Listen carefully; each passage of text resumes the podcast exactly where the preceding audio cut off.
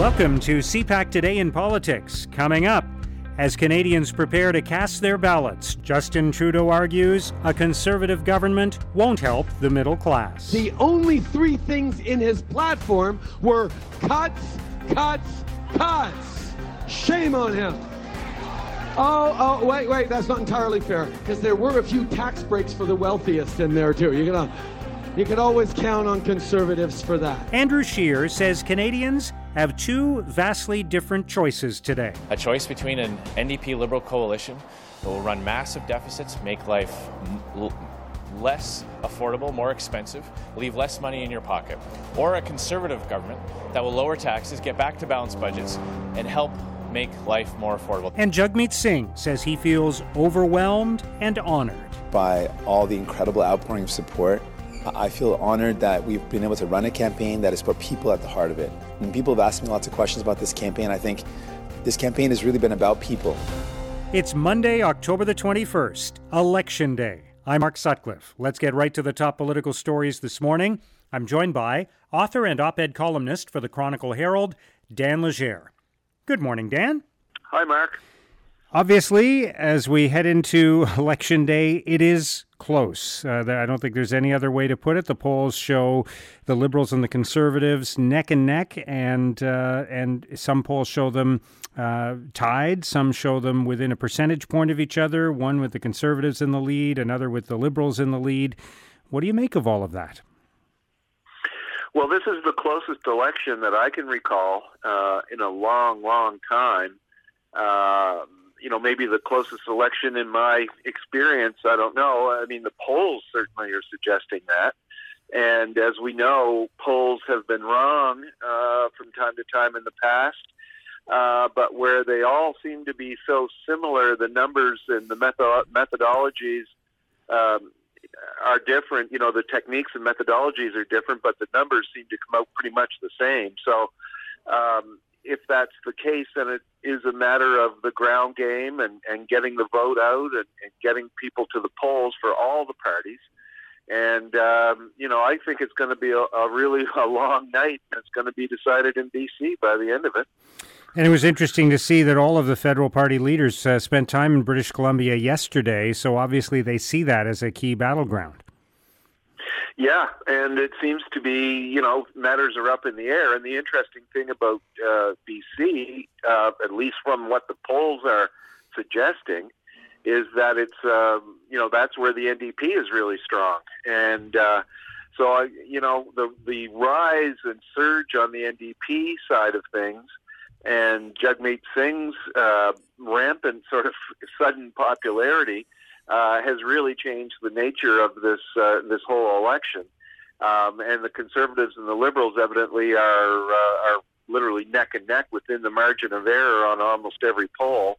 Uh, but again, that'll be a matter of vote efficiency. You know, as, as we've we've talked about this in the past, but with the conservative vote so concentrated, you know, in Alberta, Saskatchewan, to some degree in Manitoba, um, that's not going to yield the number of seats that are potentially available in Quebec and Ontario, where the Liberals are doing so well.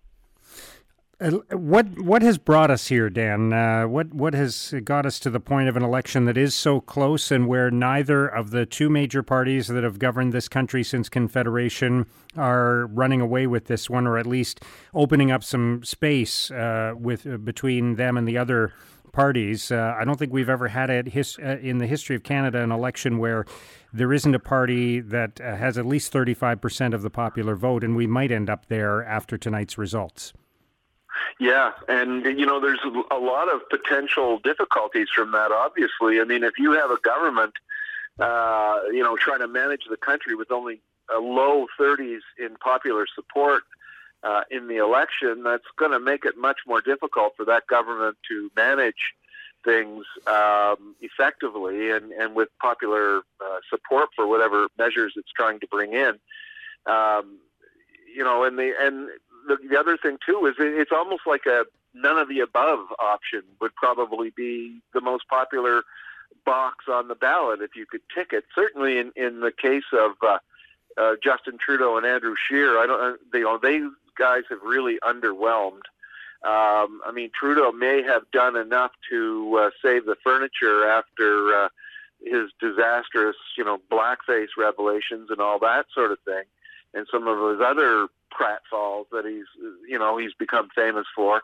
But then Andrew Scheer has really not won the day. I mean, uh, you know, in, in some ways it was there for the taking. Um, but uh, Scheer himself has just not risen to the occasion. People still don't seem to understand what he's all about. He has a hard time explaining that. You know, is is he a social conservative or not? Uh, you know, we, he can talk about fiscal conservative till the cows conservatism till the cows come home, but there, uh, it's not that simple in Canadian uh, political calculations. Uh, so you know, voters are looking beyond that, and, and they really don't like what they see from from all appearances. Yeah, and that uh, would explain, I, I guess, along with the strong performance by both the party leaders, uh, why the NDP and the Bloc Québécois have risen over the course of this campaign, as the Conservatives and the Liberals have plateaued.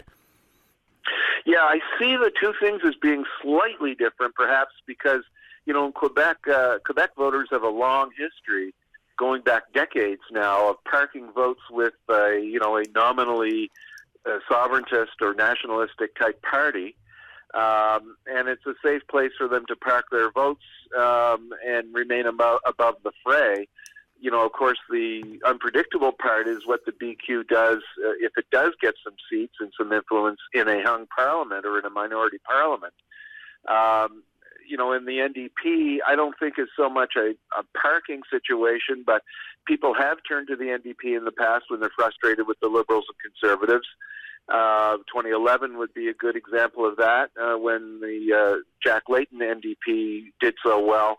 Um, but you know, this is uh, a different type of dynamic. I think. Uh, let's face it, Quebec politics is always different from the rest of the country. There's always two elections going on one in Quebec and one in the rest of Canada. And uh, we'll have to wait a few more hours to see how that's going to uh, affect the overall situation in, in, the House. What's at stake in this election, Dan? Uh, is this, as the parties suggest, a choice between two very different scenarios, or is it is it uh, grayer than that? Well, it's always gray in Canadian politics, I think, Mark. I think that's fair to say. I mean, that's why you have somebody like Maxime Bernier seems so stark because what he's saying is really the parties are saying. Uh, you know, he Bernier, uh, which was uh, obviously had no impact or very little impact on this election, but at least he's made these points that the Liberals and Conservatives uh, sound different but act quite similarly uh, when they're in power. So, um, you know, this is and the other thing that's hanging over all of this too, Mark, is is the United States. I mean, our our biggest ally, trading partner, and diplomatic partner has become uh, utterly unpredictable and untrustworthy. So any government uh, that gets in after today is going to still have to negotiate those muddy, muddy waters uh, that exist in the most vital part of our economic and uh, diplomatic and political situation. So um, and there's been no discussion of foreign affairs, free trade, or anything like that in this election campaign. And uh, and I think that's the other, you know, characterizing element of this particular campaign is that no one ever got around to talking about the issues, and instead sp- spent most of the time on personalities, which is uh, not really helpful. Let's talk about what happens after the election today. Obviously, if one party wins a majority, the, the course is pretty clear from here, but that doesn't appear very likely right now. If it is a minority parliament situation, uh, I think the first step is we watch what Justin Trudeau says tonight, whether he intends to continue to govern, even if if, if there is a scenario perhaps where he doesn't win as and the Liberals don't win as many seats as the Conservatives, um, I, I guess the first step is to watch what Trudeau says tonight. Yeah, and you know we saw in New Brunswick where the Liberal leader there, uh, when they they came out on the short end of it, tried to form a government and weren't able to, uh, but they were given the opportunity to try, and I think that's what likely will happen in Canada uh, or in, or federally if Trudeau uh, is the sitting prime minister. He's the legal prime minister of the country, and it's it's not at all clear the way Andrew Scheer suggests that you know simply whoever gets the most seats is the first dibs on forming government. That's not the case, um, and you know, the unfortunate thing is, I think, Mark, on some levels, is that people are voting in their own minds. They're they're totally cool with having a, a minority government. They want some added checks and balances over uh, whoever is running the country. But what ends, ends up happening, really ends up happening, is when there's a minority, then you have all this backroom horse trading between the various parties, none of which is transparent to voters or Canadians, all of which is taking place between these power elites in the various parties behind closed doors. And, uh, you know, we may have gone and exercised our democratic ballot and, and elected uh, a minority government, but then subject ourselves to all kinds of anti-democratic backroom politics, uh, potentially for very extended periods until there's another election which clears the, the air and the dust. So uh, this this could be the start of a long period of uh, political uncertainty in this country. And if there is a minority parliament situation after tonight, obviously uh, that doesn't mean there's necessarily there's going to be some kind of coalition, but there will have to be discussions that take place on how to move forward and and who might support whom in that minority parliament. So we'll be seeing that playing out presumably over the days ahead. Absolutely, and it's all going to come down to the numbers and. Uh, you know, we've had a couple of extremely close elections in the past few years in Canada. BC, for instance, and New Brunswick are the two that come to mind. Um, so it is possible to virtually tie. And then, like I say, then becomes backroom politics and horse trading among the parties, and um, most of which we stand on the sidelines and, and just watch. And then only when the next election comes up do we pass judgment on it. But um, you know, it, it, it certainly leaves a lot of imponderables. Uh, and uh, but again, there is so much uncertainty now, Mark. It's it's hard to conduct national policy in Canada when the United States is all over the map, and you don't know what they're going to do from one day to the next. So, um, you know, the next government is really going to have to pay total attention, if possible, to domestic Canadian affairs um, while watching all the time uh, a little bit south to see how that is going to affect uh, what they're trying to do here. And our, and the options can be quite limited, uh, even economically. All right, Dan, we will see what happens tonight and in the days ahead. Thank you so much for joining us on Election Day. Have a great day. All right. Talk to you later, Mark. That's Dan Leger, author and op ed columnist for the Chronicle Herald. We don't make comments on uh, vendors that we may or may not have engaged with. Now, here's what political columnists and commentators are writing about today. In the National Post, Chris Selley argues Andrew Scheer's silence on whether the Conservatives hired a consulting firm to dig up dirt on the People's Party of Canada is either suspicious or baffling. Selley writes Undecided voters may see a would be prime minister failing to answer yes or no questions for no discernible reason failing even to explain why he won't answer. The other option is that there's something very, very nasty waiting to be unearthed in this alleged business relationship. Either way, it was not a good day for the Conservatives. In the Globe and Mail, John Ibbitson argues the election campaign has revealed a deeply fractured country. Ibbitson writes Quebecers reject English Canada's multicultural consensus.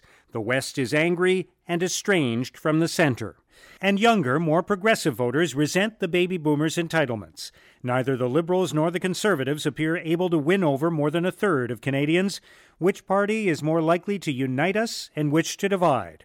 That's something to keep in mind when you vote. In the Toronto Star, Susan Delacourt argues we can protect our democracy by casting a ballot.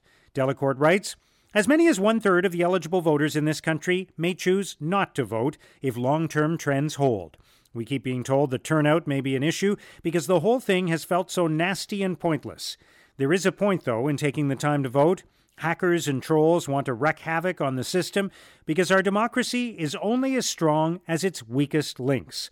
Complacency is a weak link. Now, here's what's coming up. On Election Day, each of the party leaders will be in their respective ridings to vote and then wait for the results of the election.